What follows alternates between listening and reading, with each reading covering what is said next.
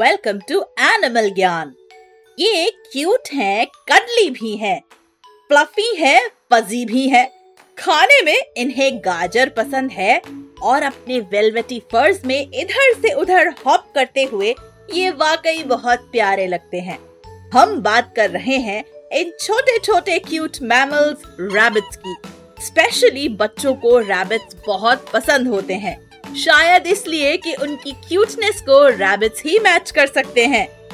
इस वर्ल्ड में रैबिट्स की अबाउट 50 रिकॉग्नाइज्ड ब्रीड्स हैं, जिनमें से लार्जेस्ट हैं फ्लेमिश जायंट रैबिट्स जिनका वेट 7 टू 10 केजीज के अराउंड होता है, और स्मॉलेस्ट ब्रीड है नेदरलैंड डॉफ रैबिट्स जिनका वेट 500 ग्राम टू 1.5 केजीज तक हो सकता है।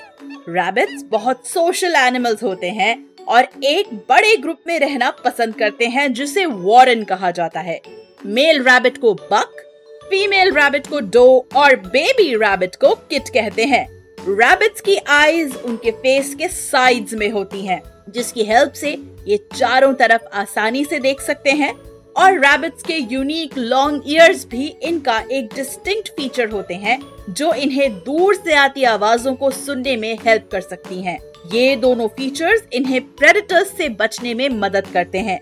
सबसे मज़ेदार बात ये है कि रैबिट्स के फ्रंट टीथ यानी बनी टीथ लाइफ लॉन्ग बढ़ते रहते हैं और रैबिट्स को उनको ट्रिम करने के लिए काफ़ी मेहनत करनी पड़ती है।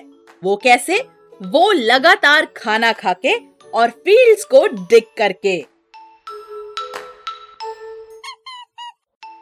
उम्मीद है आपको ये पॉडकास्ट पसंद आया। बच्चों के एंटरटेनमेंट के लिए सुनते रहिए टाइम्स रेडियो ओरिजिनल पॉडकास्ट्स